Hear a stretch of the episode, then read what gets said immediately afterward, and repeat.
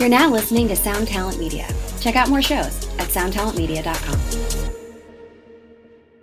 Episode 120 of That One Time on Tour is brought to you by the band Havoc Faction. Havoc Faction is a post-apocalyptic, vigilante-themed concept band with roots in post-hardcore and melodic hard rock. The band has a whole story that coincides with their music, with an official comic book and mobile game that is in the works. For fans of Starset, Thrice, The Veer Union, and Story of the Year. For more information on Havoc Faction, you can find them on all of the streaming platforms as well as Instagram at Havoc_Faction. Now here it is, their new single, Dark Passenger.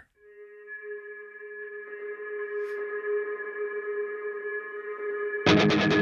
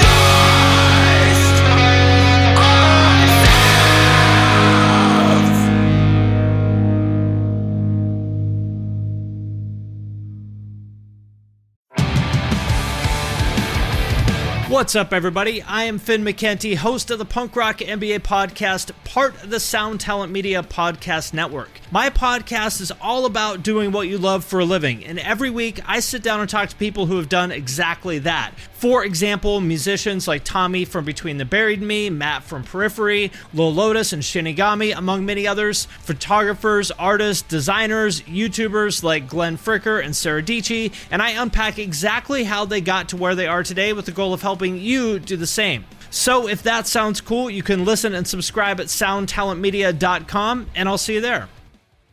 Hey, this is Tim from Protest the Hero, and you're listening to That One Time on Tour.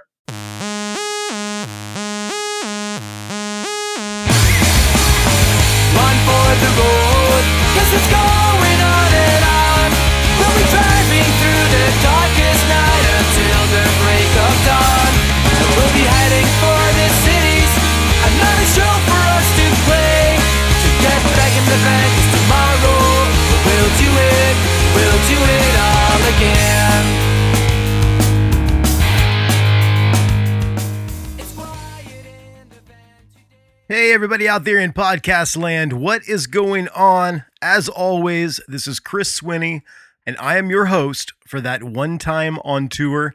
If this is your first time joining me, this is my podcast where I get to talk to all kinds of cool people in the entertainment industry, and we always have a stellar conversation. So how is everybody doing out there? The virus cases are slowly going down. I'm sure you've heard about that. I've also heard a bunch of stuff about the death rate going up. So I guess you take the good and you take the bad, right? I don't know. We've been home now for about a week from our little vacation, and we've actually, everyone in the Swinney household has had a pretty bad cold. So I wouldn't say it's COVID. I'm not sure if it is or not, but we're on the mend. We're all feeling a lot better and back into the normal swing of things, you know, like getting this podcast out every week to your ear holes. That's what I'm trying to do. So I have an announcement. It's pretty cool. I am signing a lease tomorrow on a new music studio. It's actually a teaching studio, but I'll have some recording gear there as well. Here in my hometown of Muncie, Indiana, I am starting my own business. I'm branching out for guitar lessons and anything with strings. And the name of the business is called Midwest Music Mentors. And I think it's going to be really cool. I'm very excited to do this. I'm taking most of my students that I had before previously with me to this new spot. And if you're listening and you're in the Muncie area, which I know we have a pretty big listener base around the central Indiana area, and you want some guitar lessons, hit me up. I do have to get like the okay from the health department and everything, but with COVID looking like maybe it's getting a little bit better, hopefully this will work out.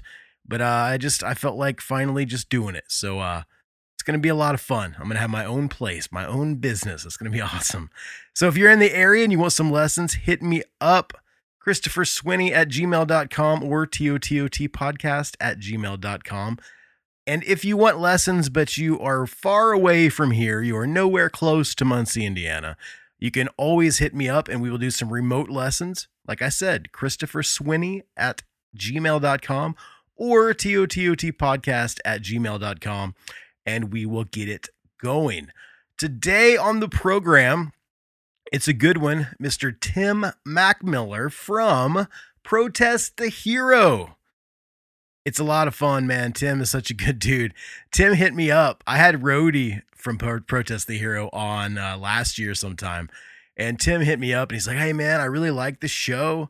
Do you think I could come on?" I'm like, "Hell yeah, man. I love Protest the Hero. I've listened to them, you know, since their first record on Vagrant. It's been a really long time. I met them a couple times. They're all really good dudes." And Tim came on the show and we had a blast. We talked all kinds of cool stuff. They have a new record out right now called Palimpsest, and it rips, man. It's on all the streaming sites. You can get vinyl over at their website, or just Google Protest the Hero and you will find it. But it's amazing. I mean, they've never put out anything that I did not like, but Tim and Luke's guitar work on the new record is so good. Rody kills it like always on the vocals. I mean, there's no weakness in that band. And yes, I sound like a fanboy because I am a fanboy I love Protest the Hero. So go check it out. Definitely a quality album for this weird time that we're in. If you need some new music, go check out the new Protest the Hero record, Palimpsest. Okay. Now, before we get to my conversation with Tim, I do have to tell you about my awesome sponsors that help keep the lights on here at That One Time on Tour. The band at the beginning, Havoc Faction. Shout out to Kyle from Havoc Faction. This is like the third or fourth time they've sponsored an episode. I love you guys. Thank you so much. You guys can check them out on all of the streaming platforms, as well as Instagram at Havoc_Faction. Thank you guys. They also sent me a really cool tank top last year, and I wear it all the time. So thank you very much to Kyle and all the guys in Havoc Faction. James Devlin Art. James is a designer and he needs to do some art for you. Check him out at jamersdesign.com. Last but not least, partscasterconcierge.com. My buddy Gary builds guitars, consults on guitars, and does anything that you need done with guitars. So hit him up at partscasterconcierge.com and tell him that I sent you. Maybe he'll give you a good deal. You never know. If you have a company or a band and you want to sponsor an episode or two, hit me up, like I said, on all the socials at TOTOT Podcast, or you can email me, TOTOTpodcast@gmail.com. If you want some bonus content from your favorite podcast, head on over to patreon.com/TOTOT podcast and get involved over there. I would like to give a shout out to our two Patreon producers, Mr. Bob Foster from Hemet, California, and Mr. John Exton from Stafford, England. Thank you guys so much for the support. If you guys don't want to get involved on like a monthly thing, like a tier where you're paying me money monthly, because the show's free, so it's kind of weird, but it does help out. You can also just send a one-time donation to the Venmo. It is at Christopher Swinney. That is CHRISTOPHERSWINNEY. The free way to help the show out, and I would rather everybody do this anyway over the money thing. Subscribe, rate, and review wherever you listen. It goes such a long way to help us out. Thank you so much if you've already done that. So a couple more shout outs and then we will we'll get into some awesome news. So I'd like to give a shout out to Sarah over at Road Dog Supply for all the hard work on the brand new TOTOTpodcast.com. It's up right now. Go check it out. We have new merchandise and all kinds of cool stuff. So check that out. Also want to give a shout out to my bros at the Punk Rock Dads Facebook group over on, you guessed it, Facebook. You can also check out the TOTOT community Facebook group. You should join both. If you're a punk rock dad, join the Punk Rock Dads Facebook group. But if you listen to this podcast, you should totally be in the TOTOT community Facebook group. I like it. It's cool. We get to bounce ideas off each other and do all kinds of cool stuff. So check both of those groups out. And shout out once again to my Punk Rock Dads Facebook group guys out there. Thank you guys so much for the support. Every time I post something in there, you guys just jump all over it. So I thank you so much for, you know, I appreciate you guys. It's really cool to be a part of a community like that. And last but not least, I got to tell you guys some news. So this podcast that you're currently listening to has a new home. We are now a part of the Sound Talent Media Podcast Network. And we could not be more stoked to be a part of this new network. You can check out any more information that you need on the network at soundtalentmedia.com. You can also check out Sound Talent Media on all of the socials at STM Podcasts. It's a great network. It's a new network that just started. But so many great shows join me on the network. You've got the Pure Pleasure Podcast with my buddy Dewey. You've got Chris DeMakes, a podcast with Chris DeMakes from Less Than Jake.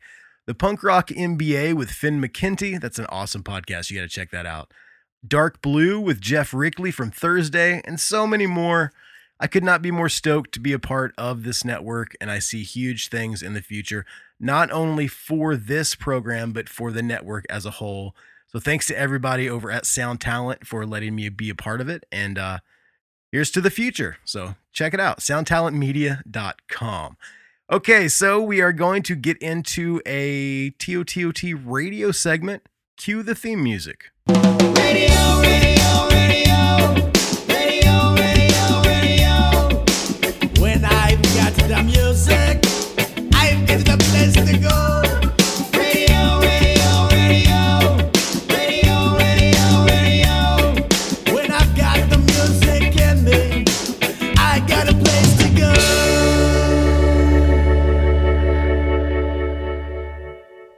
on this edition of TOTOT Radio, I wanted to do a new segment. So I got on the TOTOT community Facebook group, and I told you guys to call the hotline and tell me about meeting one of the guests I've had on the program. And I got a lot of responses, and this was one of the really cool ones that I thought I was going to play. So I'm going to play a voicemail, and I'll just let you guys check it out. So here it is. Hey, Chris.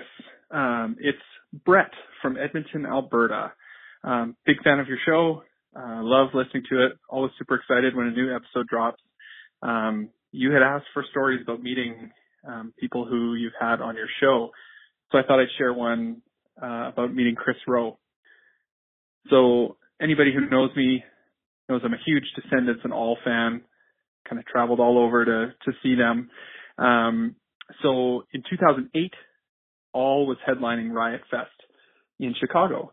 So I flew down with my wife and obviously went to the show. There were a few kind of shows surrounding the festival as well that I went to, and it's a super fun weekend. And so anyway, the night All was playing, I was standing in the crowd, anxiously waiting for them to go on, and this guy kind of bumps into me, and I turn around, and it's Chris Roe from the Ataris. So I'm like, hey, I'm a big fan of your band, and we kind of got chatting.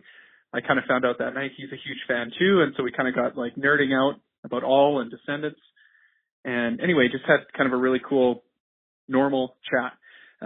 Anyway, show started, and Chris kind of taps me on the back, kind of points upwards, like, lift me up, man. So I helped boost him up. He crowd surfed all the way to the front of the show, and that was it. So anyway, that's my my story about meeting somebody who's been on your show. Again, thanks for everything you're doing. Looking forward to more episodes. Take care. Bye. So yeah, thank you so much, Brett from Edmonton, Alberta, Canada. I've been in your beautiful city many, many times, and I appreciate you listening all the way up there in Edmonton. And yeah, Chris Roe on tour a lot in the van. We used to listen to All and the Descendants. That was a band that Chris and I both shared a love and a passion for. And they're amazing, man. That's so cool that you got to meet him, because a lot of people, big bands, small bands, whatever, you don't expect them to just be standing there watching a band with you. That was one thing that really freaked me out. When I was with the Ataris and we did the main stage at Warped Tour back in 2009, I'm standing there watching Bad Religion from the side stage, and I glance around me, and there's like Fat Mike and El Jefe and the guys from Thrice and the guys from Under Oath, and I'm just like, what world am I living in where not only am I watching Bad Religion from the side stage, but all of these people that I love and respect are standing around me taking pictures and stuff. So it's awesome when you kind of see that. I remember one time also I was watching NoFX from the sound booth on Warped Tour, and some guy tapped me on the shoulder and wanted to know what time it was, and it was Matt Skiba. Crazy.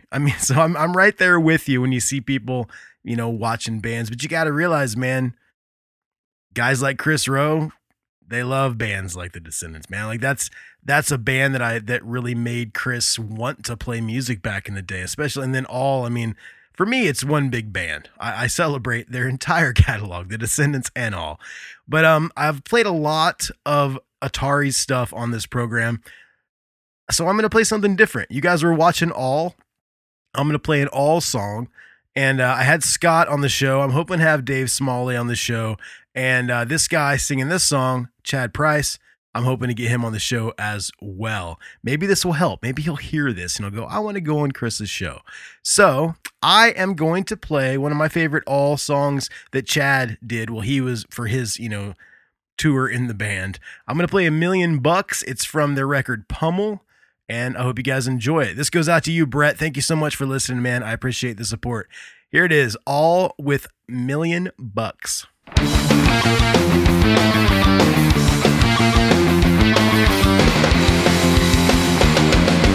Everybody says they want $1,000,000, but I'd rather have 1,000,000 days with you. My account doesn't go that high. It doesn't mean you have to say goodbye to me. I can't promise you $1,000,000, but I can promise that I'll be good to you. Everybody wants $1,000,000, but I'd rather have 1,000,000 days with you. Day one we go fishing, dollar movies on day two. trip or we spend in bed. The sideways is to you. A million days with you would go by much too fast. I've got a million ways to make our friendship last. I've got a million ways. Everybody says they want $1,000,000, but I'd rather have a million days with you. My account doesn't go that high. It doesn't mean you have to say goodbye to me. Day 5 we would ride our bikes, camping on day 6. Day 7 and 8 I'll show you how much I love you. A million days with you would go by much too fast. But I've got a million ways to make our friendship last.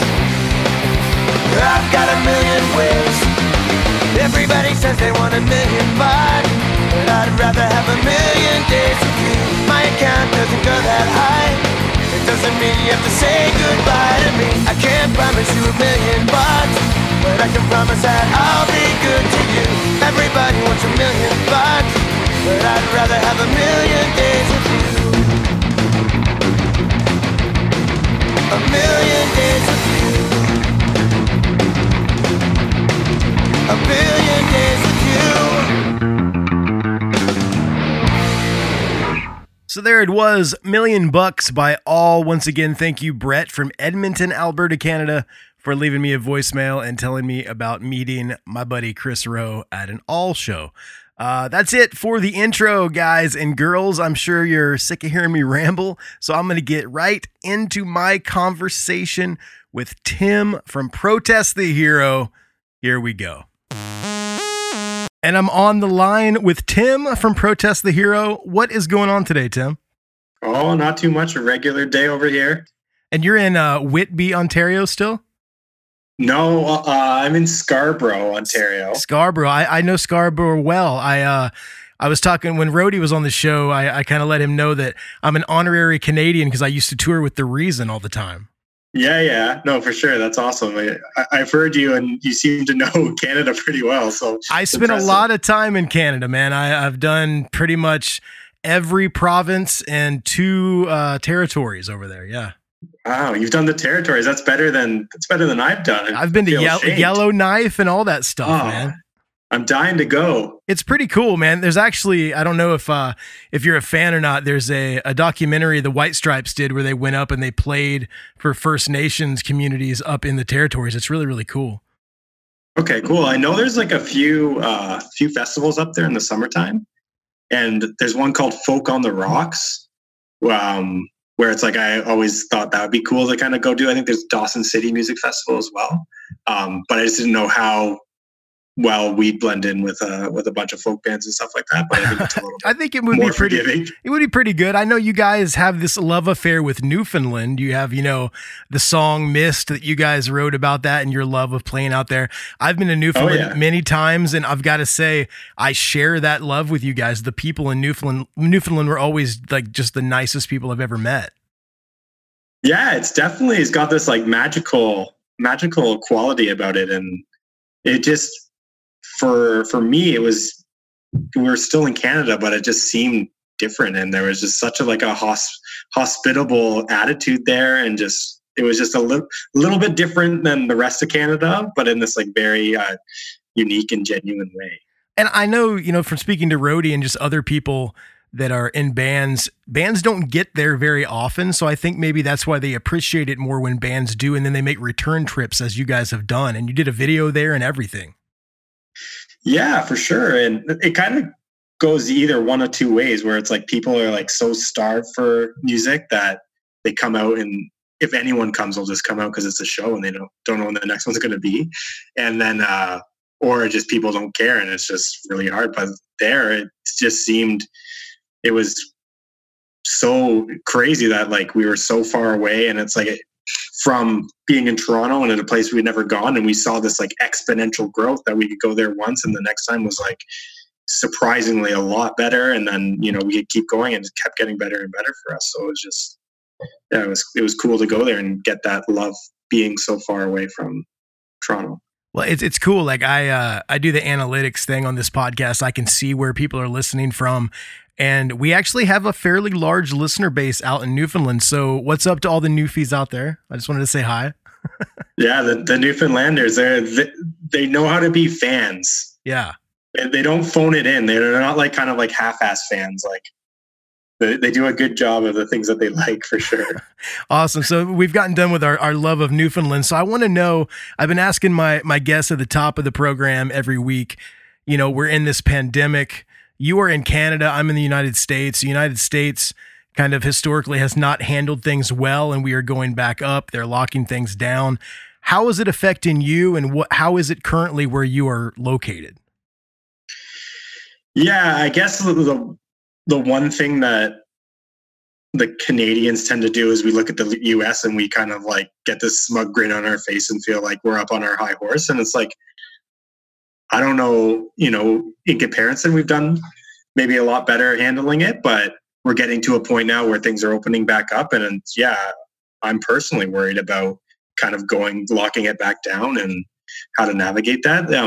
In Ontario, most of the cases are usually in and around the Toronto area. So that's where I am. That being said, I think there's like, in Ontario, there's anywhere between 100 and 200 a day. Yeah. So when you see something like in Florida, there's like 15,000 in a day and then 200 in a day. It seems smaller, but that's still a lot of people. Yeah. Yeah. So it seems to be going okay. Things are opening up. I was just in Ottawa area, and that things are even more open up there. So it's kind of slowly transitioning back to that. But I think it's going to still be a while till kind of like the normal returns, or maybe there won't be a normal, it'll just be the new normal. I feel very strange with a U.S. passport right now because I like to travel quite a bit. Like it's been a little bit harder now that I have two toddlers and I'm not playing music full time, but just the idea that I can't get in my car and drive 3 hours to Windsor and go across the bridge makes me very upset right now. Yeah, no, it's definitely strange. Even the idea of like traveling within the country too, right? Like I'm sure you can, but there's probably some places that are locking down borders and stuff like that. And I think something that you and I may have taken for granted, where it's like you're crossing borders all the time or crossing state lines, and especially when you're in Europe, you go to sleep and wake up in a new country. Yeah. And like just the freedom that we kind of had taken for granted. You know, living like a touring lifestyle, it's like that's completely out the window right now. Well, yeah, and like that's the thing. I watch all these shows like 90 Day Fiance and all these people that their dream is to come to America, and it's like your passport. I mean, when I was touring with the Ataris and different bands, you know, we would go to places where other people from other countries couldn't go because we had a United States passport. And the whole idea that like I can't get on a plane and go to Ireland right now, it really freaks me out. And I hope that things will change, because other than touring, just travel my whole life has been a huge part of my life. And to know that I can't go to these places that I want to go to because I live in a country that's not handling a pandemic well is very frightening for me. Sure. Yeah, that's a good point. I never really thought of that. Yeah, you kind of feel like you're tainted. People like, oh no, you're from America. And, you know, I'm sure it's a bias, and you know, people kind of have that fear when they think, but yeah, I don't know. I think that's a good point. And yeah, I think right for the next little while, it's going to be a lot of like traveling and discovering new places that are close to you, right? That's what we're trying to do right now. We're like, we should go to Lake Michigan. I've never thought of going there before, but we should go because it's the only place close that looks like a beach, you know? Yeah. And then everyone else is thinking the same thing too, right? So you get there and it's a zoo. I was going to tell you, Rody and I talked quite a bit about, you guys went to South Africa. I went to South Africa with the Ataris. One thing that kind of a correlation between what we're talking about, when we were there, our tour manager actually said, if anybody asks where you're from, say you're from Canada. Don't say you're from the United States. So I told a lot of people in South Africa that I was from Toronto. So I thought that was kind of funny. Okay, and you have the knowledge that you can definitely BS it. Yeah. But yeah, I felt that it was kind of a thing sometimes too, where like people that were like backpacking in Europe, sometimes they'd like sew a Canadian flag on their backpack or something like that to like, you know, not pretend they're not from the U.S., but I don't know. I didn't notice that in South Africa that there was. I think it was a precaution because at the time we were there, it was I don't know. There was something going on, and there was some beef with the U.S. I'm not sure. I remember one time in Germany, a guy wanted to fight me because he thought I was from the U.S. and I made him believe that I was from Montreal. Okay. And he was totally cool awesome. With me after that. So yeah, that's so stupid that someone like I'm from this country. Like, okay, cool. Yeah. But that's ridiculous. We were in where were we at? We were in Rimouski, Quebec one time, and we stayed with this girl. And she was like, "Are you guys American?" She was like way against George Bush at the time. And I was like, "No, we're from Ontario." And then she got mad because she didn't like people from Ontario either. Yeah. No, there's in Quebec a lot of the times. And I get it because a lot of people in Ontario can't speak French and they come to a French province and they're speaking English. And, sometimes I try to be polite and try to, speak French and I can't do a very good job at it, but they'll respond to you in English. Yeah. So it's, and in interior Quebec too, up north, Rimouski and Sherbrooke and those places, there was a lot of times when I tried to speak French. I took 4 years in high school, but I'm not very good. I'm sure you're probably better than I am. Yeah. It's funny though. We take it in school. We have to take it in grade 4 up until grade 9. And I think I did grade 10 French as well. My dad was a French teacher. Awesome. But so there was always pressure, a little bit of pressure to take languages and stuff like that. But that's 6 years of studying it. And I feel like I can't, I know words and I have vocabulary, but I don't know how to properly have conversational French, which is surprising. Okay. So we see these always go on tangents. I love talking about Canada. I feel like I told Rody, I've told a lot of other people from Canada, I feel like an honorary citizen. I've done, poutine is one of my favorite meals. I can't get good poutine down here. I have to try to make it myself. So. Okay, fair enough. Yeah, no, from what I've heard, I feel like you definitely qualify as an honorary Canadian. Well, thank you very much. I appreciate that. So I want to talk about this new record that you guys have right out of the gate, and then we'll get to some other stuff as well. But it's Palimpsest. Is that how you say it? Palimpsest? Yeah, Palimpsest. Palimpsest. Yeah. And you guys did the last record, historically you did this crowdfunding thing. You weren't sure if people were going to be into it. And then all of a sudden, within a day or two, you guys were 3 times what you wanted. How did this record go down? Are you guys working with a label? Or I didn't see anything about a new crowdsourcing kind of thing. How did you guys go about recording this and funding it? So, yeah, we paid for the entire record ourselves. It was spread out over a pretty long period. So we were, fortunate to be able to kind of foot the bill for the record. Also, we're really lucky in Canada. There's grant programs, and we got 2 grants. One of the grants, it sucked. We had to pay some of it back because there's a time limit on it. And that was the problem with both of the grants is we kept extending the timeline for the record, especially with Rody having issues with his voice. And, so we were able to pull in at the end of the day, get all the grant paperwork done and filed. And yeah, so we're very lucky to live in Canada and have that program where they're supportive, of Canadian artists. So that definitely helped kind of foot the bill a little bit. But yeah, I think we've always been very strong believers that we want to invest in ourselves and that investment will pay off. We kind of believe in the band. And I think we have a bit of a track record that we know.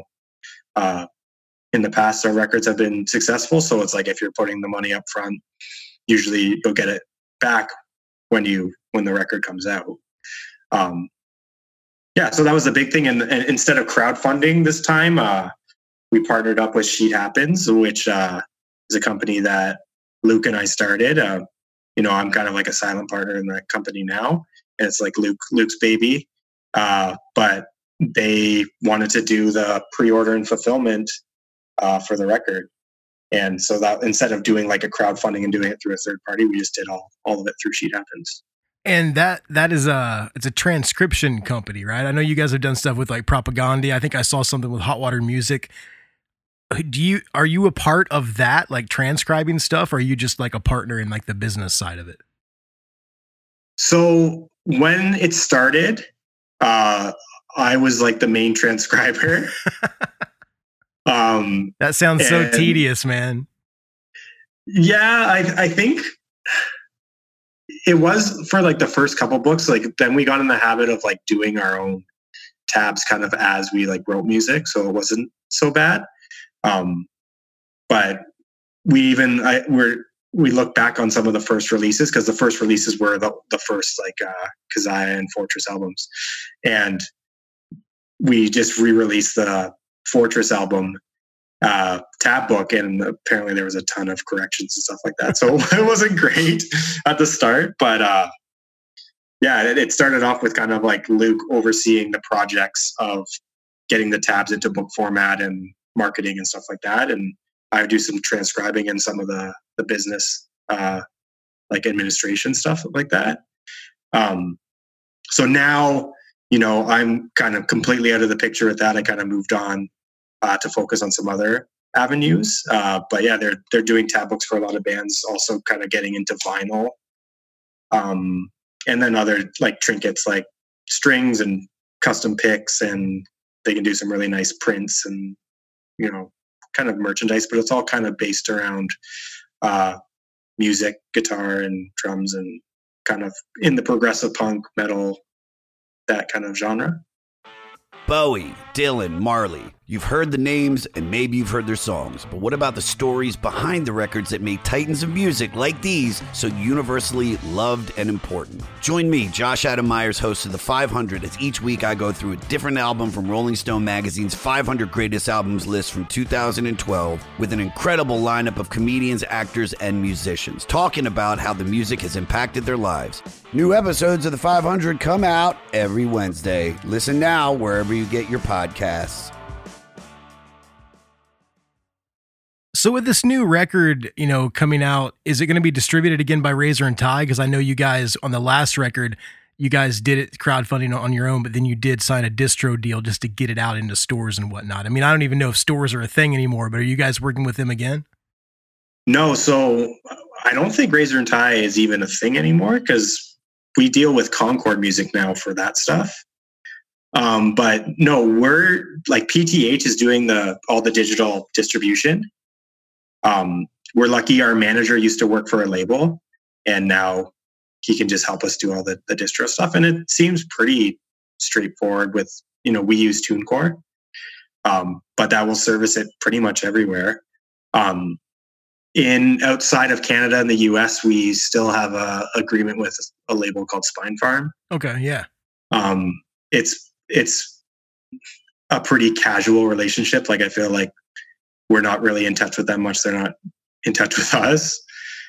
They kind of do their thing and whatever. And we kind of focus all the energy on the stuff in Sheet Happens. Sheet Happens is going to do all the physical products. And yeah, we don't really have any physical distribution in stores. That's something I've always felt like would be nice to do, but it doesn't, I don't know if it is worth it to do it anymore, man. I mean, like, I'll tell you, I would love to, you know, get it on vinyl, and I might order it anyway on vinyl, but I've just listened to everything on Spotify now, and I it's kind of weird. I've not bought a CD for literally a decade.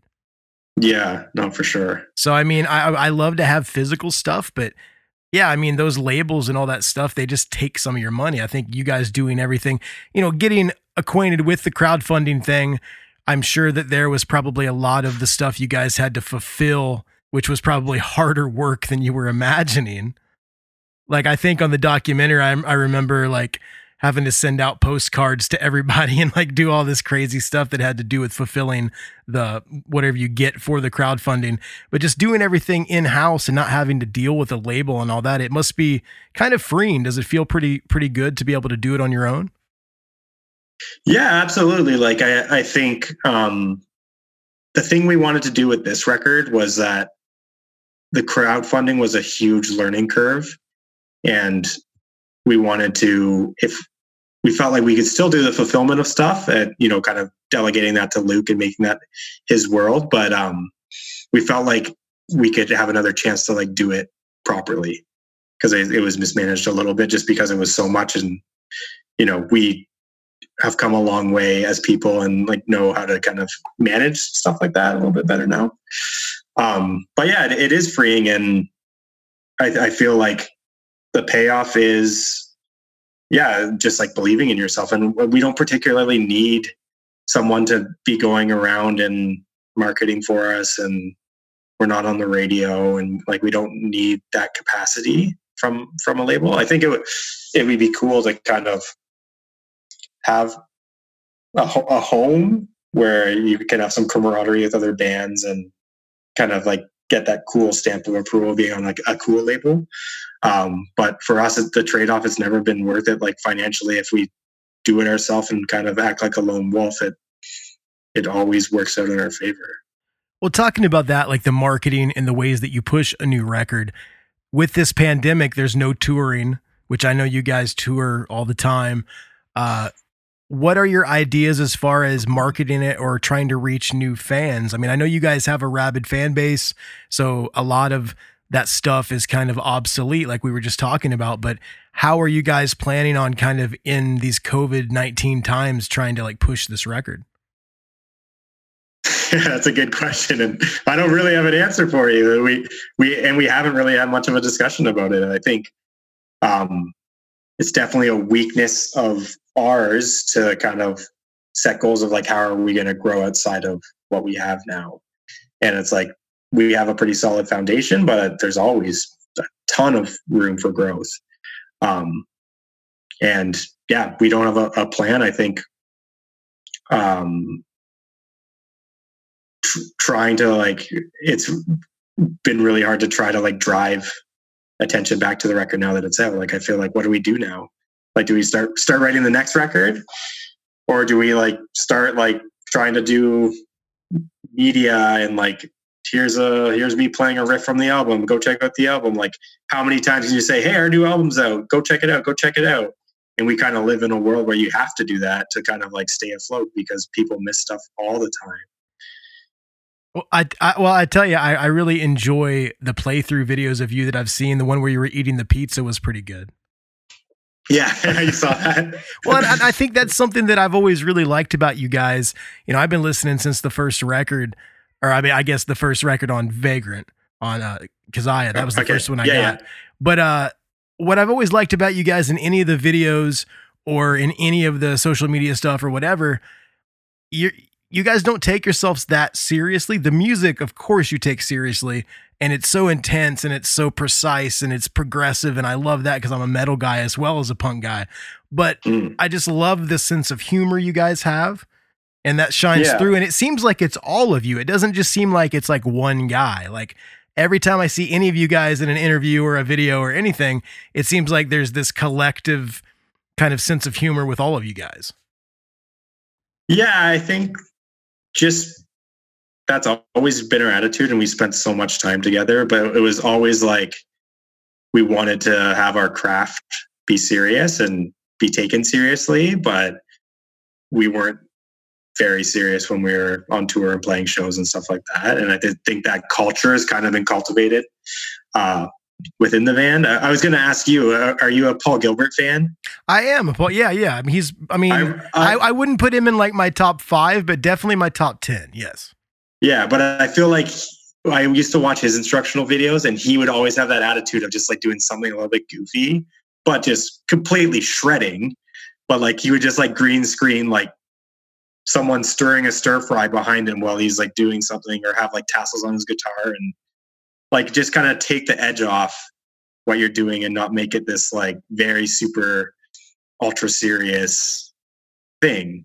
And I think for me, I kind of can relate to that. And it's like, I just have a hard time kind of like mean mugging the camera and like playing a riff. And well, and that's the thing. I mean, you guys are a progressive kind of metal punk, whatever you want to call it. It's got so many elements, but I would think that you would probably be grouped with people that like just traditional metal heavy kind of stuff. And that's such a macho, like don't smile, like we're serious, like the devil, you know, like I feel like when you guys are kind of more lighthearted and other bands, like when you watch Killswitch Engage on stage, they're having a blast. They're smiling. Adam's wearing a cape and shit. Like they're not mean on stage.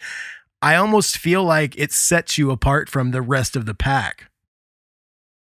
Yeah, no, I guess I can see that. I think if you're going to stand up on stage, you want to show people that you're a lucky person to be doing that and you're having a good time. It's, for me, it's some of my best times are just, you know, trying to like remember to be grateful about being able to do that.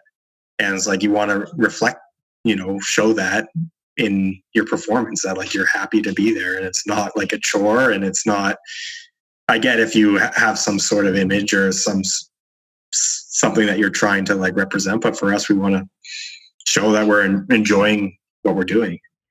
So I'd like to talk a little bit about the history of you actually learning to play. I'm a guitarist myself. I teach guitar full time.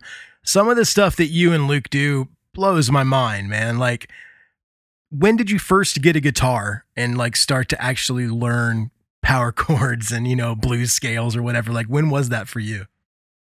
Okay. So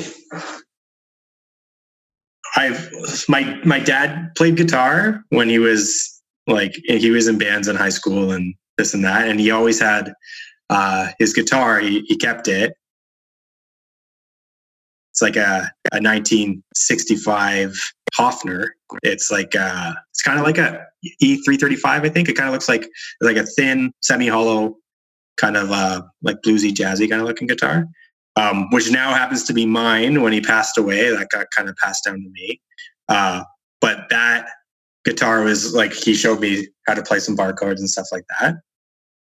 And then I think it was when I was 12, I got a guitar for Christmas from him. It's my own, like a Fender Stratocaster. But to rewind back from there, it's like I've been playing piano since I was 5. So that was my first instrument. And I did Royal Conservatory for that. And the rule that my mom had was I had to do my grade 8 conservatory. That's the rule for all my brothers and my brother and my sister. They had to do that too. And they went further. They went to like grade 10. But I was like, I started getting into guitar and started hating piano. And was just like, piano's lame. I want to rock, mom. So it was kind of this like transition of like, I don't know. I always felt like piano when I was like a teenager. It's like, it's a lame instrument. And I don't know, guitar's where it's at. So do you still play piano? Because I hear stuff on the new record and on some of the other records. Did you play any of that stuff? Yeah, so on the new record, I played one of the interludes and then one part in one of the songs, and then we hired a session pianist to do some of the other stuff. And then on some of the other records, like I'll usually play the interludes that I write, and then Luke's played some of the older stuff, and he's got really weird technique where he like plays with his like 2 fingers and does all this weird wacky stuff, but you can shred it. But yeah, back to guitar. So then, yeah, I guess I just started playing guitar. I took a little bit of guitar lessons. Our original drummer was learning to play guitar, and then Luke kind of got a guitar, and then Rody got a guitar, and we all went to the same guitar teacher. Awesome, man.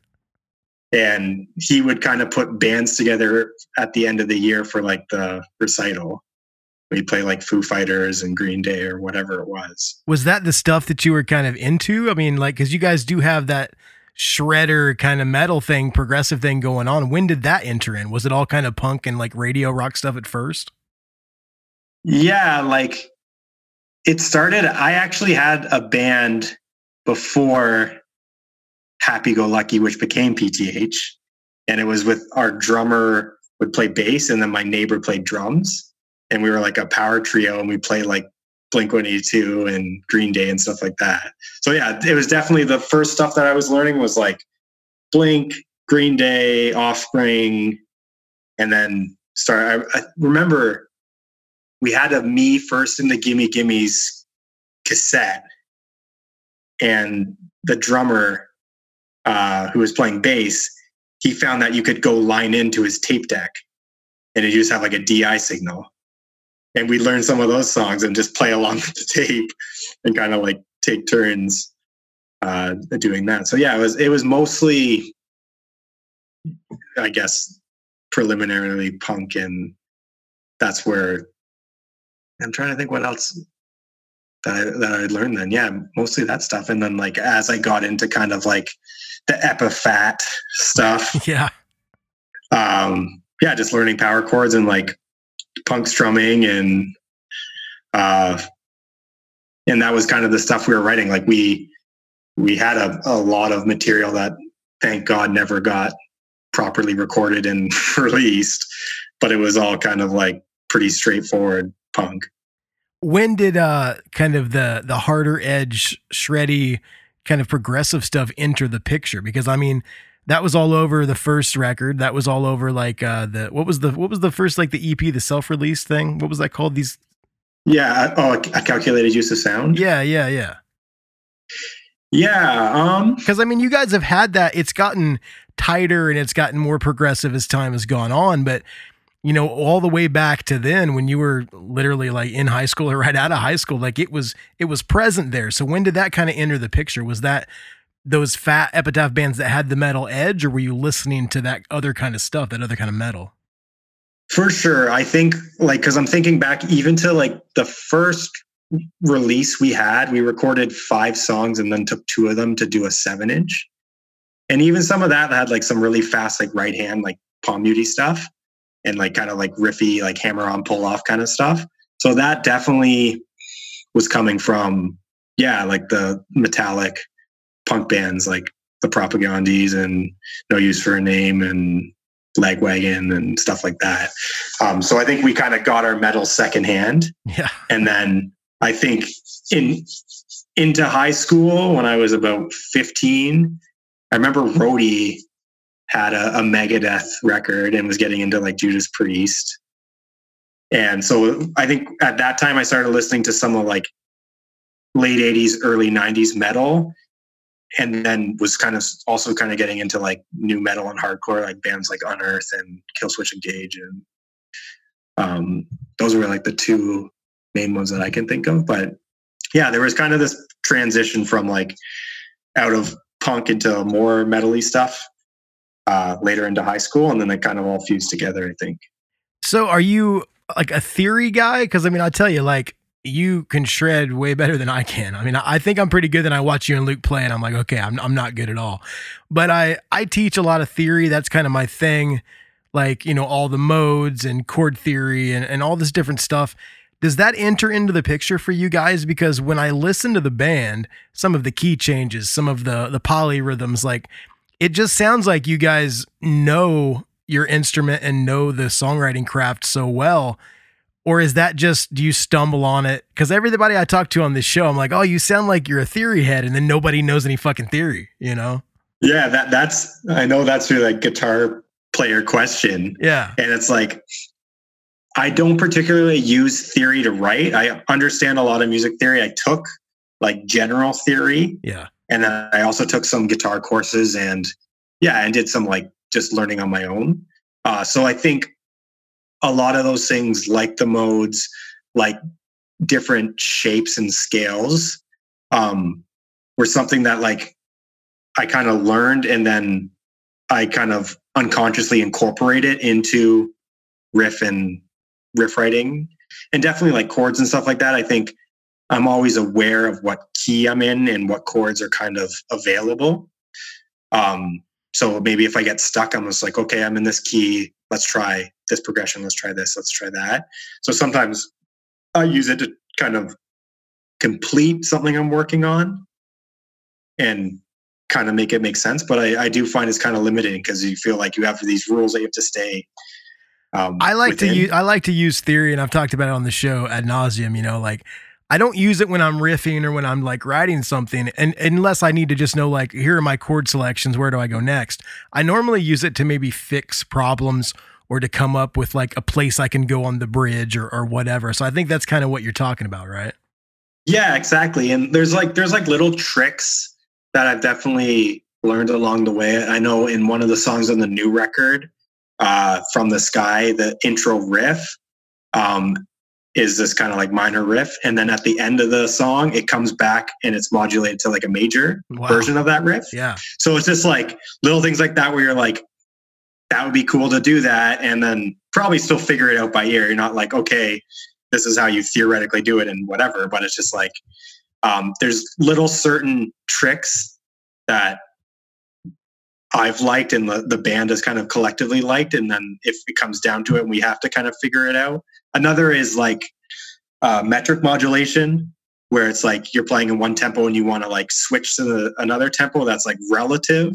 Yeah. But you kind of have to like, I can't remember the calculation right now, but you have to figure out how the two tempos are related. And you have to figure out how they're related and figure out how you can jump from one to the other without completely destroying the vibe and the groove. Yeah. And usually I think the way that I like to do it is like you play triplets in one tempo and then you make the value of the triplet like an eighth note. Okay. In the next tempo. Yeah. And it kind of like flows together.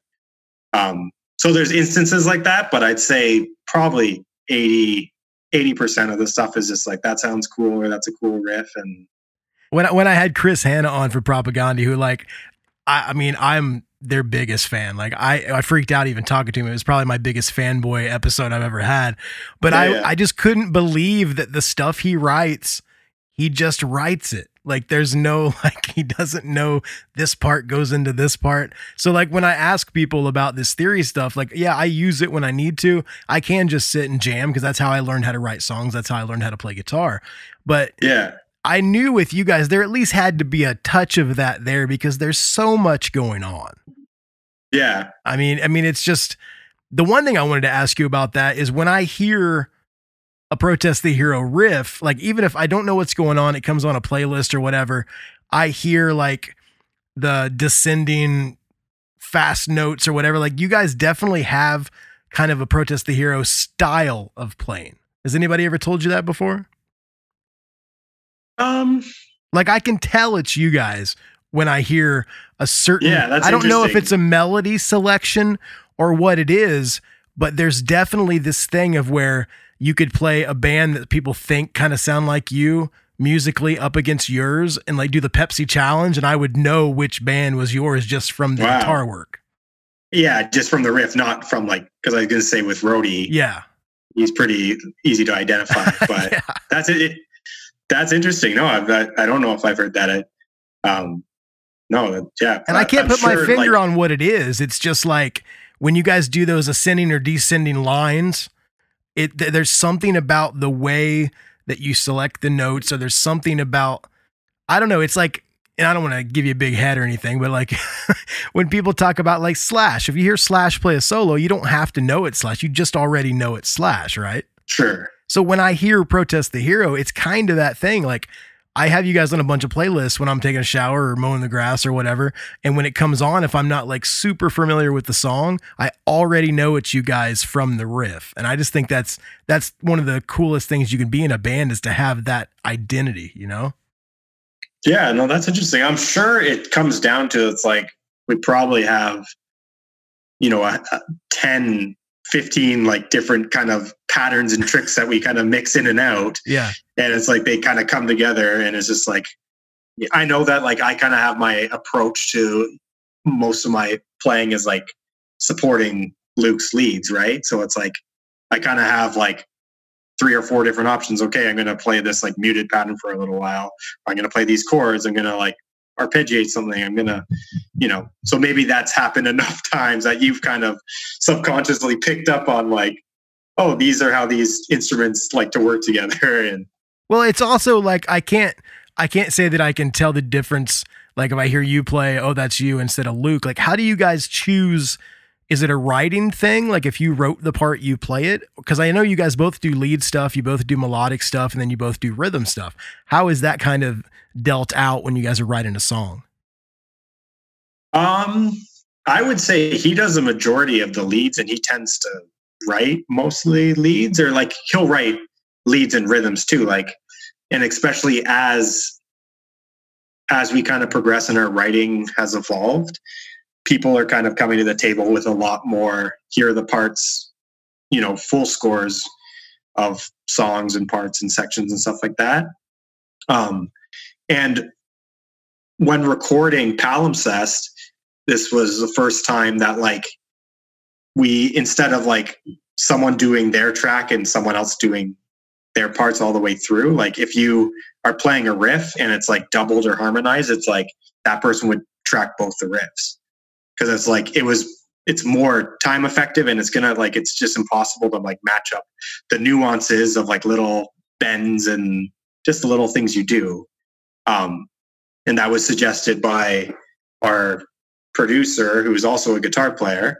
And it just an entirely different approach, where you're just like, okay, this is my section, and I'm going to hammer out the guitar here and there. And it's where in the past we'd kind of like, okay, these are your parts. You do all of your tracks start to finish. I do all mine. And you kind of go through the entire song. Did you guys like play live to get the drum tracks, or did you guys just have the bass or the guitars playing with like scratch tracks to get the drums? How did that go down? So we did guitars first. We had, I guess like MIDI drums to like track along to. Okay. And then I guess bass and drums were bass was done like separately. The guy who played bass recorded his bass too. So I think bass was maybe done before drums, and then drums were done after, and he played along to the actual recorded tracks. Oh, so you guys went in and did stuff to like program drums, and then your drummer played along to everything at the end? Yeah. That's awesome, man. And the idea, he was supposed to actually go after vocals, but the idea was we always would do drums first. Yeah, yeah. But the idea was it's a lot harder like to change drums if you don't like something. Yeah. When you kind of get far, like if it was rubbing with the vocals or if it was rubbing against some of the riffs, it's like, it's easier to be like, while you're recording it, hey, try a different beat there, or like chill out on the kick drum, or, you know, less fills or whatever it is. I think that's a great way to do it, because yeah, like you just said, in any recording experience I've ever had, sometimes the drums can interfere with like something you had in your head as a melody or whatever. And I guess it would be cooler to be able to change the drums than have to like change what you're doing vocally or guitar wise around the drums, right? Yeah. And especially like a lot of the time we have like kick drum syncing up with rhythms. So, you know, if Mike, our drummer, has all the rhythms there, and we're just like, okay, that's the rhythms, like, you know, lock into it, instead of like us being like, oh, he played that part wrong, now we got to change what we're doing. Yeah. It's probably a control thing, and he's the newest member in the band, so we're just like, this is how it goes, buddy. He's the Jason Newsted of Protest the Hero. Exactly. No, exactly. Speaking of that, I mean, I bring it up on the show. You seem like you've listened to some of the episodes. I'm a huge Metallica fan. That's kind of a big part of why I play guitar. Were you into the old school Metallica stuff? Was that a part of your life? Yeah, I was into it. I was going to say, not to the extent that you were. Yeah, probably from what I hear. But yeah, I definitely, Master of Puppets was big for me.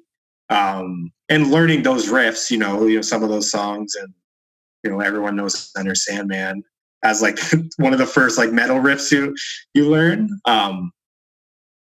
But yeah, definitely. I feel like I was kind of late to the game with it, just because like, not that they were past their heyday, but it's just like, you know, they were just a band that I really liked.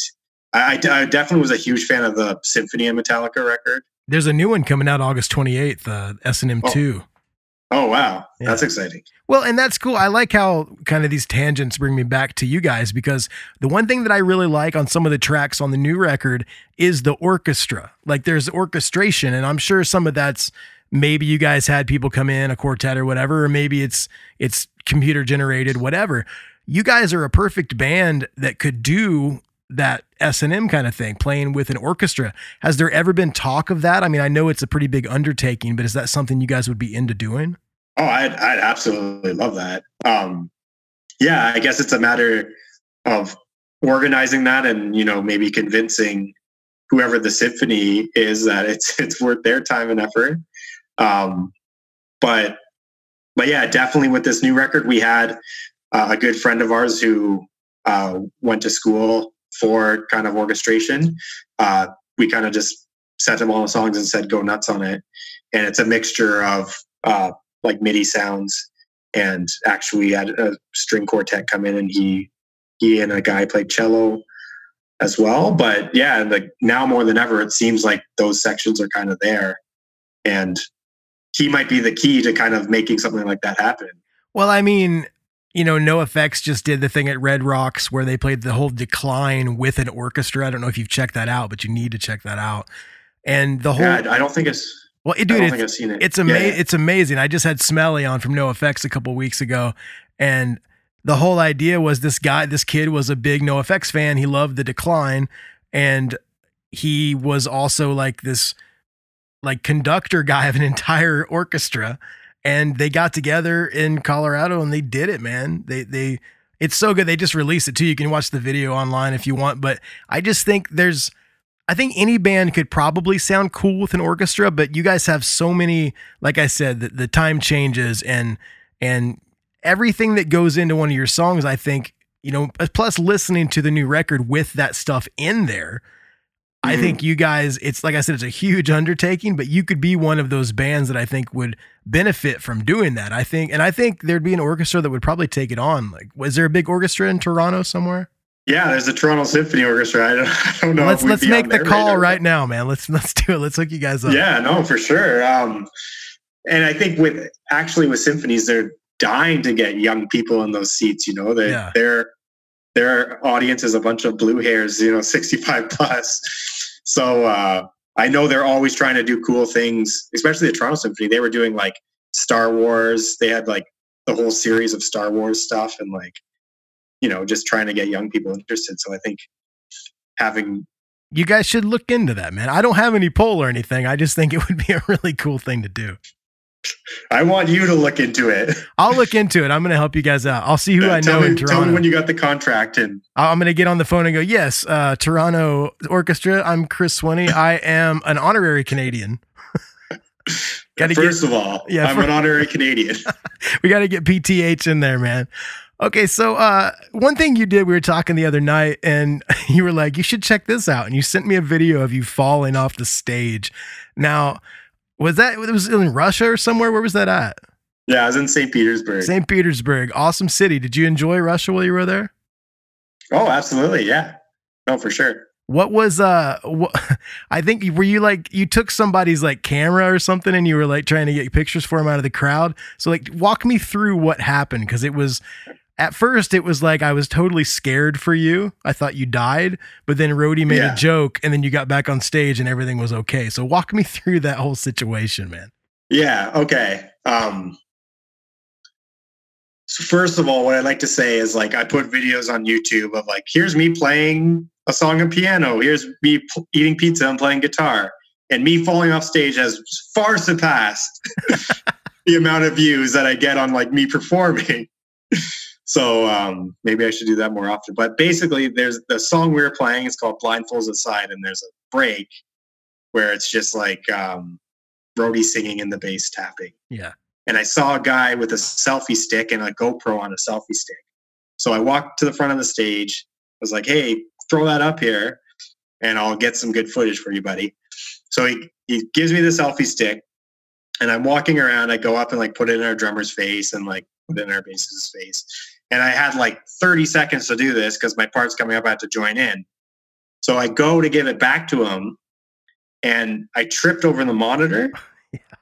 And there was a barricade there, but there was like no security or anything. And I did a flip over the monitor. And there was like a bar that connected the barricade to the stage. I landed on my back on the bar and then like fell down. It was like a 6-foot drop. So you were okay. The guitar was okay. I broke my wireless because I landed right on my wireless pack. And then something happened with my input jack on my guitar. So I got up and Rody was laughing at me. And we were all kind of, I think I was pretty high on adrenaline too, just because I was like, what the hell just happened? And then one of the people in one of the opening bands brought me a guitar and got it tuned up and we were able to finish the set or whatever. That's awesome. I just think I was pretty unscathed. Like I had a cut on my leg and a big red mark on my back. But I just thought it was hilarious because you're like, we're setting everything up and you're like, hey man, you should check this out. We'll talk about it on the program. But dude, I mean, I think everybody has a story like that. Maybe not all of them are immortalized on YouTube, but I mean, I know I've fallen off the stage. I got sick one time and threw up in a trash can during the break in my lead part, and then came back right after I was done. Like that stuff happens. Sure. And I just don't think it's always caught on tape or on film, right? Not even film, probably on cell phone. The thing I'm most disappointed for after the show, I found the guy and I was like, is your camera okay? And I was like, can you please send me the footage from like your camera so I get the perspective? your and he never did. That's hilarious. I was like, I want that footage of like, this is what I was seeing. Well, we have listeners in Russia. So if you're listening to this, you're in Russia and you have that footage, send it to Tim. You can send it to my email, tototpodcast.com, and I will forward it to Tim. Perfect. So you were talking about, you know, the input jack on your guitar. That kind of leads me into asking you about guitars. Like I remember the, you know, Blindfolds Aside video and all those different videos at the beginning, I always seemed that you were playing ESPs. And I think I've seen you play some Ibanez stuff. I know Luke plays Ibanez. Recently, I've seen you playing Kiesel stuff. Now, are you actually like endorsed? You're endorsing them now? Yeah. No, I'm a Kiesel artist. We were on tour with August Burns Red. And love those guys. JB was on the show a while back. Yeah. Yeah, they're awesome guys. And I believe their bass player, he has Kiesel basses. And we were in San Diego. And Jeff and some of the guys were coming out to the show and he just introduced me. And kind of since then, they've hooked me up and it's been a pretty great relationship. I love the guitars. I've got two custom guitars built and I also got an acoustic from them. And it's like all the guitars have been beautiful. They play amazing.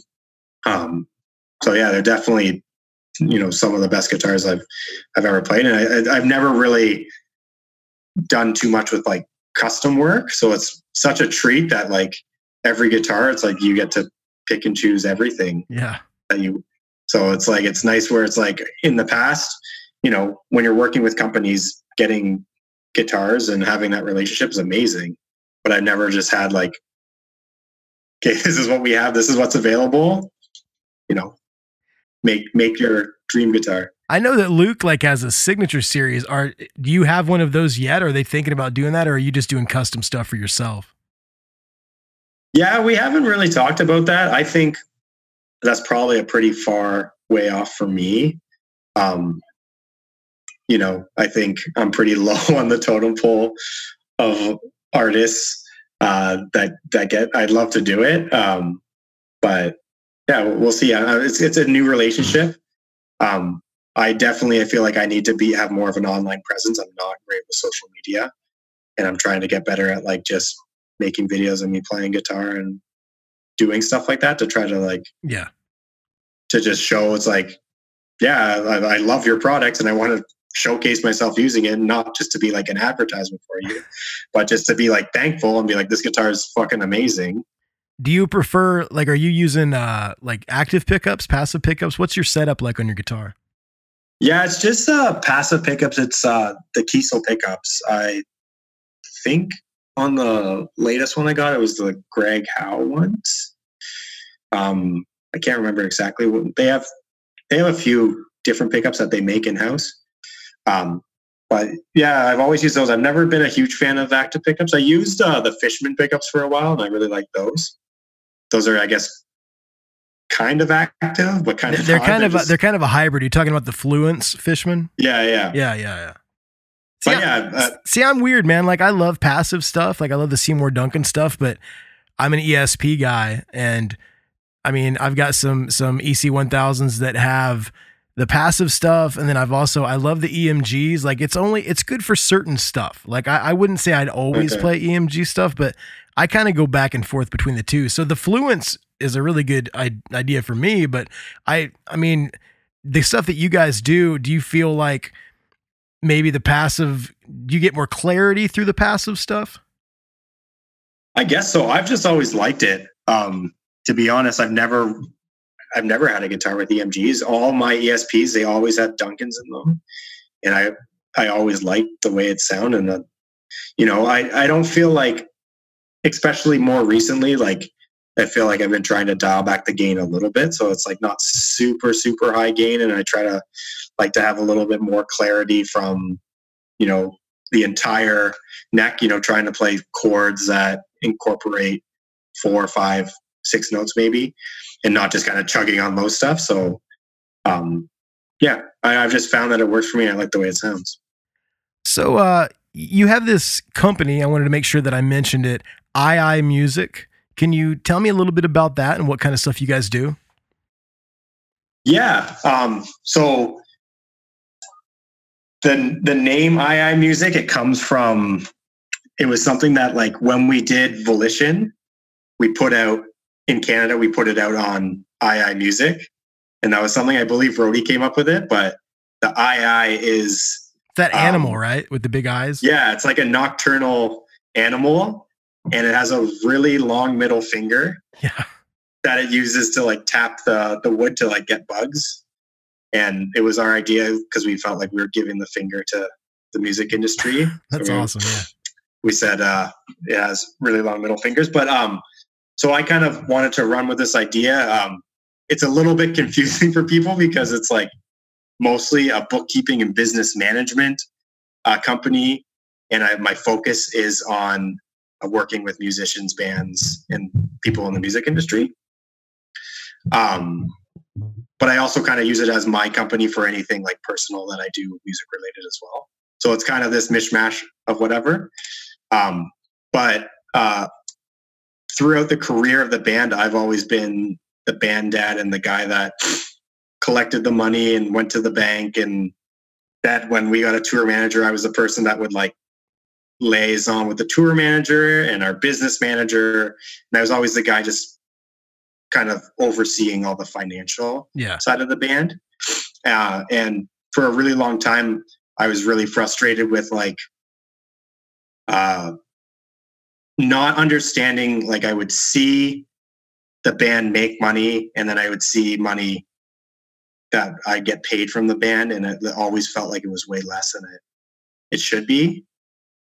And I just felt like I didn't understand it. And now I kind of understand how much it costs to like run a business. And like when you're an owner, you know, way less usually trickles through. And, but it just took a really long time of like having different accountants and feeling like they weren't proactively like helping to us make financial decisions. It was always in our court to make all the financial decisions. And I didn't always feel particularly qualified to be doing that. So eventually I just started learning how to do it. And now, I do all the bookkeeping for Protest the Hero. So I'm the bookkeeper, and then we have a guy who's also in the band, but an accountant. He's like our overall business manager.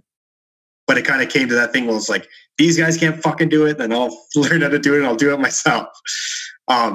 But that kind of led to me, I was working a job with a record label doing the books for 2 or 3 of the bands that they had on the label.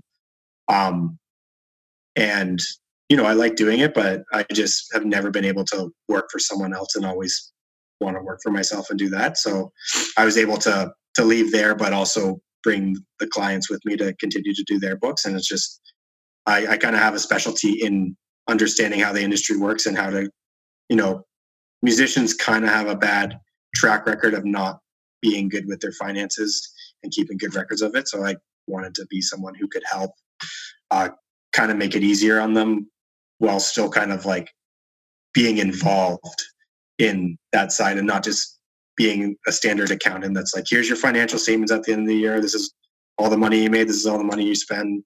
Have fun. And if people want to check that out, I think it's Aye-Aye Music. It's AYE music.net, correct?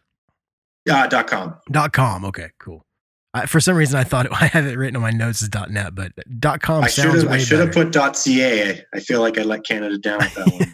No, man. Now people won't even know you're based in Canada. That's how they can tell right off the bat. Yeah. No, exactly. That's true. And you're taking new clients and stuff, so if anybody's interested, they can check that out, right? Yeah, absolutely. Awesome, man. Well, I tell you what, we're getting down to the wire on this. We'd like to keep it around an hour. I do have some listener questions, if you wouldn't mind answering. Yeah, no problem.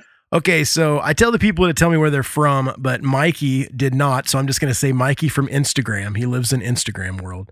He said, what was said at the end of the song Hair Trigger? I guess maybe there was like a sample or something on that song. I'm not sure. Can I listen to it? If you want to, yeah, go for it. Let me just bring it up. This is awesome. It's never happened. We're actually doing some research on the program right now. We were really into Rody. Got really into Insane Clown Posse.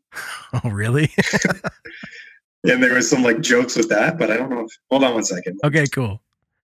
So Tim is listening to the song Hair Trigger right now to find out for Mikey from Instagram, what was said at the end of Hair Trigger. We'll see if he knows. It might be an Insane Clown Posse reference. I hope it isn't. No, okay. You know what it is? This is just totally a guess, but just remembering where we were at in our lives. I remember like Rody got really interested in juggalos and just like that whole culture, but not like I like this band, but it's really fascinating that this exists. Oh yeah. It's very fascinating. Culture. Yeah. Yeah. And then I think it says something like, guess what? We're fucking juggalos now. That would be my guess. Well, I tell you what, at the end of this, I'm going to play a song off the new record, but I'll play Hair Trigger too, just so people can kind of draw their own conclusions. Yeah. But I do think it was some sort of shout out to the Juggalo community and giving them our undying respect. Awesome, man. You guys need to perform at the Gathering of the Juggalos in Detroit. Oh my God. That'd be insane. Get Fago sprayed all over you and everything. That'd be awesome. Okay. So yeah. Mikey from Instagram, thank you so much for your question, man. Totally. Sorry to disappoint you. ICP related, I guess. We'll blame Rody on that one. Christopher from Illinois. He said, what is your favorite video that you've been involved with? Cause you guys always do really cool videos. I love, I don't know if it's Blindfolds Aside or if it's which one was where it was like the flying monkeys from the Wizard of Oz. I love that movie. Heretics and Killers. Heretics and Killers. I love that video. What was Christopher from Illinois wants to know what your favorite video was you've done.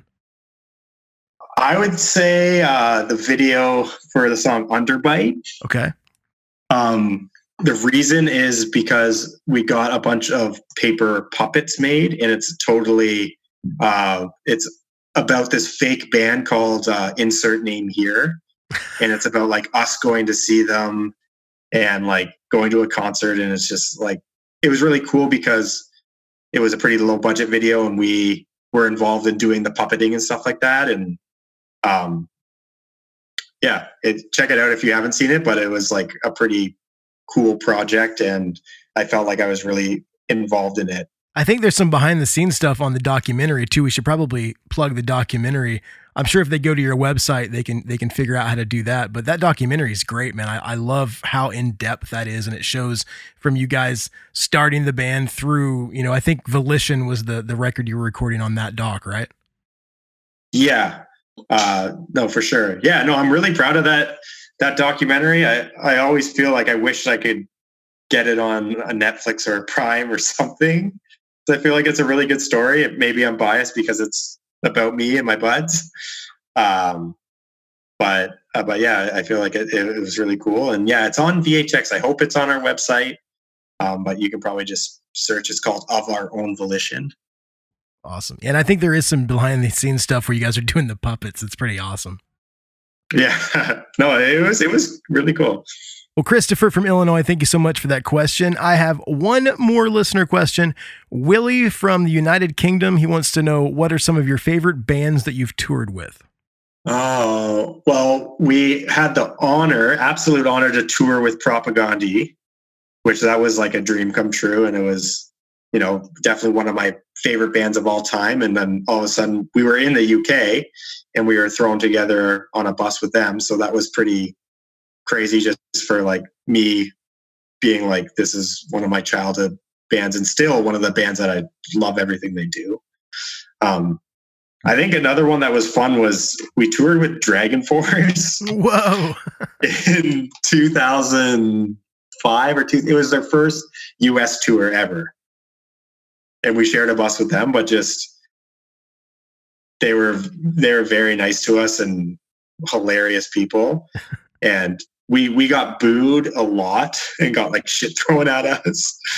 It was very like we weren't the right fit for them being like this very like internet crazy metal band. But they're very triumphant. All their songs are like major key stuff. They're very oh yeah, absolutely. Like everything's very uplifting, you know? Yeah, no, for sure.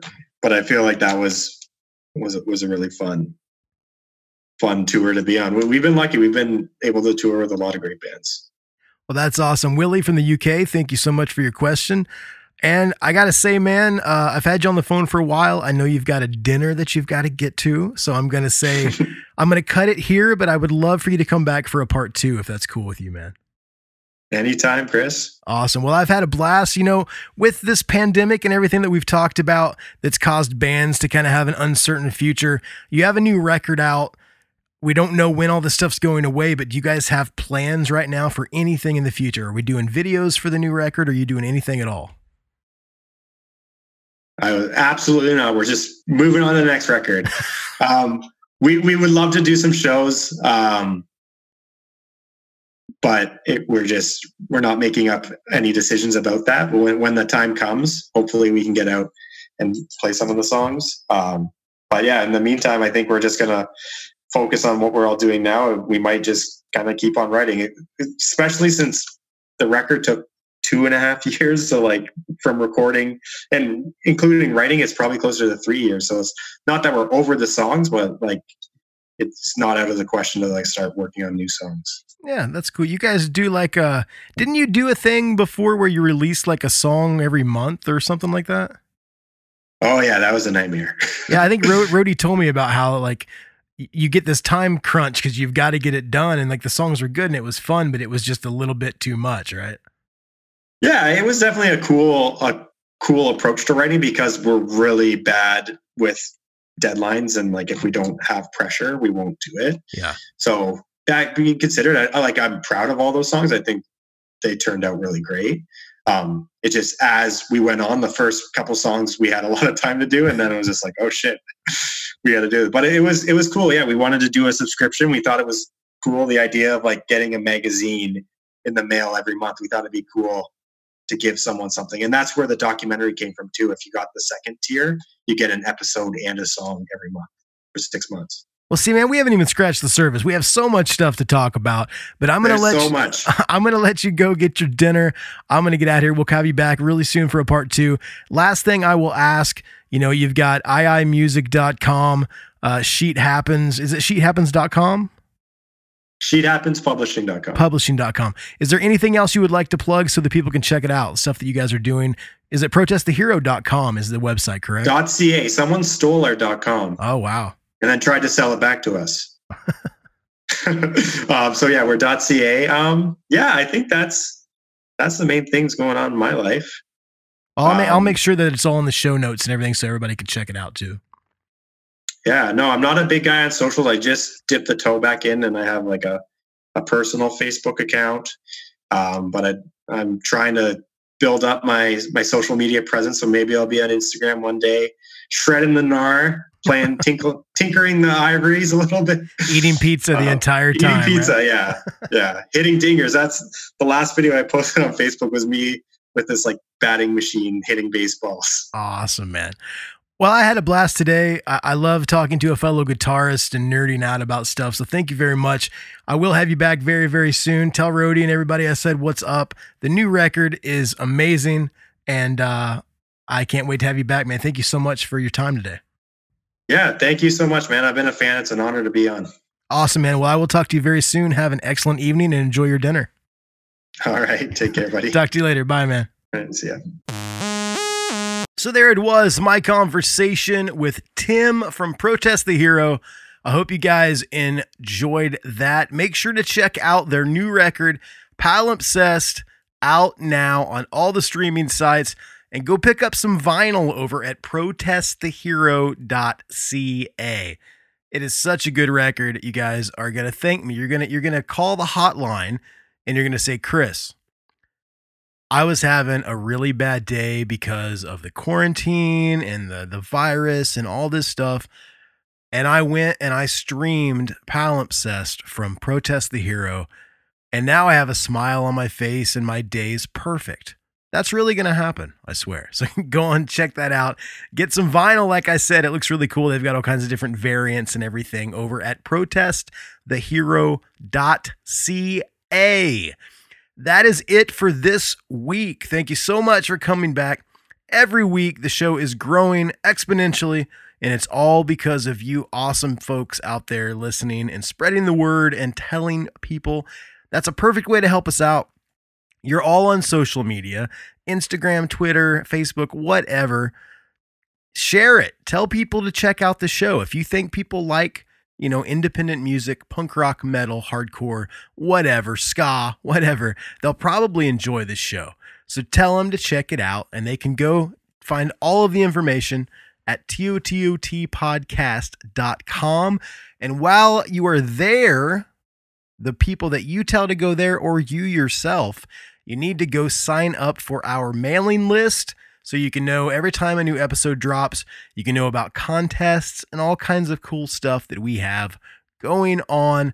We do have a current contest right now where you can win a copy, a signed copy of Vinny from Less Than Jake's new book, 619. We were going to choose a winner yesterday, but I'm going to extend it a little bit because I had some people that were like, can we still, they hit me up like right before I started doing this intro, and I was getting ready to pick the winner, and like, can we still sign up? So I'm going to give you guys another week. So if you want to win a copy of Vinny's new book, 619, all you have to do is review the show on whatever podcast catcher you use, screenshot the review, email it to me at tototpodcast@gmail.com, or a cooler way is just post it on social media and tag us so we can check it out. And you will be entered, and next week I'm going to pick three winners to get signed copies of Vinny's new book, 619. So you can still do it. I'm giving you guys an extra week to do it because I had a lot of people want to sign up at the last minute. So I'm going to let you guys in. So if you want to do it, it's still open for another week. Win a copy of Vinny's new awesome book, 619. Okay, so I'm going to jump out of here. But before I do, a couple things. Shout outs to everybody at Sound Talent Media Podcast Network, the new network. I'm stoked. I see some really good things in the future working with those guys. So many great podcasts on the network. Like I said, check them out. You can get them over at soundtalentmedia.com or on all the socials at STM Podcast. Thank you guys so much once again for letting me be a part of this amazing network. I appreciate it. And once again, shout out to Sarah over at Road Dog Supply for all the awesome artwork for the episodes, and for doing a stellar, awesome kick-ass job on the new website, tototpodcast.com. I love you guys. It's late. I'm getting ready to go to sleep, but not before I play some awesome music from Protest the Hero. So we're going to kick things off with Rivet, which is on the new record I've talked so much about, Palimpsest. You're going to love it. And after Rivet, I'm going to follow it up with the song we spoke about that had the Juggalo ICP connection, Hair Trigger. So I love you guys. Hit me up on the socials. This is Chris. See you next week. Peace. Once I built a railroad, I made it run. I made it race against time. Once I built a railroad, but now it's done. Brother, can you spare a dime?